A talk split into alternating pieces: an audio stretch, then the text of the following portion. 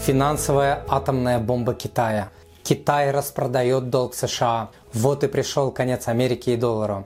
Распродажу китайцами американского госдолга часто называют экономической или финансовой бомбой или атомной бомбой Китая против Америки. Также ее называют убийцей Америки, козырем Пекина и так далее. Сейчас этой истории пугают на каждом шагу. Но так ли это? Разберемся сегодня. Всем привет, меня зовут Тимур Мазаев, я автор проекта moneypapa.ru, а также человек, который любит позарываться в геополитические темы и поизучать историю явлений за много-много десятилетий. Сегодня будем говорить про госдолг США только в контексте распродажи его китайцами. Итак, Оказывается, что иностранные государства владеют около 1 трети госдолга США, а остальная часть принадлежит банкам США, инвесторам США, Федеральному резерву, американским паевым инвестиционным фондам, американским государственным и местным органам власти, американским пенсионным фондам и американским страховым компаниям.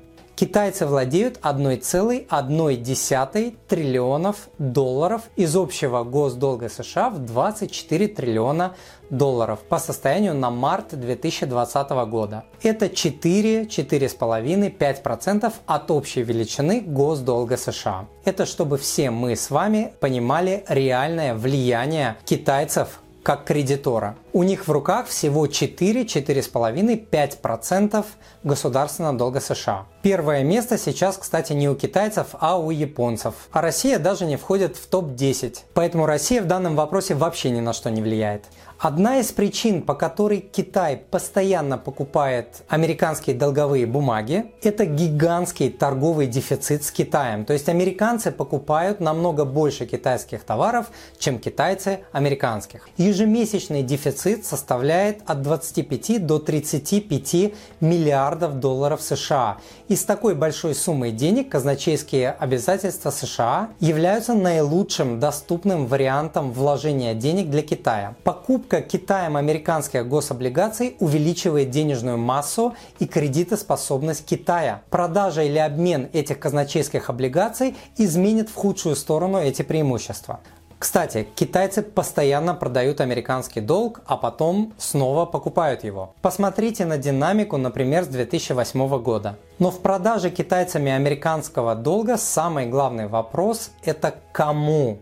Кому они продадут этот долг? Облигация – это контракт. Ты не можешь потребовать ее погашения раньше срока. То есть китайцы не могут прийти в казначейство США и сказать, давайте-ка погасите облигации. Им просто скажут, мальчик, закрой дверь с другой стороны и дождись срока погашения облигаций. Но Китай может попытаться продать эти гособлигации другим странам. Но чтобы что-то продать, нужно найти того, кто это купит. Чтобы продать что-нибудь ненужное, нужно сначала купить что-нибудь ненужное. Кто может купить американских бумаг на триллион долларов? Соразмерные экономики – это Япония, у которой самой госдолг составляет 250% от ВВП, Европа или Англия, у которых полно своих проблем и у которых давно нет мощин на такие маневры. А доля российской экономики в мировой составляет 2-3-4%, то есть мощи не хватит.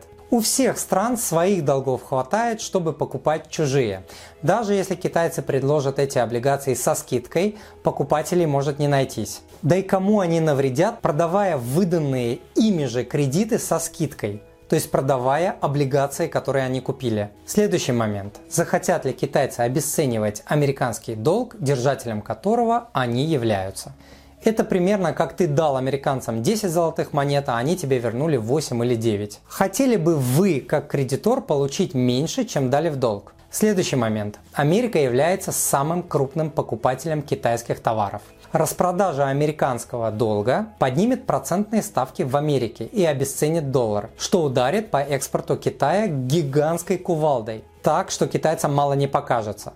Китаю не нужен дорогой юань, потому что дорогие китайские товары будут меньше покупать, поэтому китайцы не хотят проблем у самого главного покупателя своих товаров, который в большей степени обеспечивает рост китайской экономики. В общем, если убрать политические выкрики демагогов с трибун или по телевизору, Китаю невыгодно распродавать американский долг, к тому же покупателей может не найтись, к тому же это ударит по экономике Китая, к тому же доля их долга это всего лишь 4-5% от общей величины. Еще раз, представьте, что вы должны денег 20 банкам и одному из них вы должны 4-5% своего долга.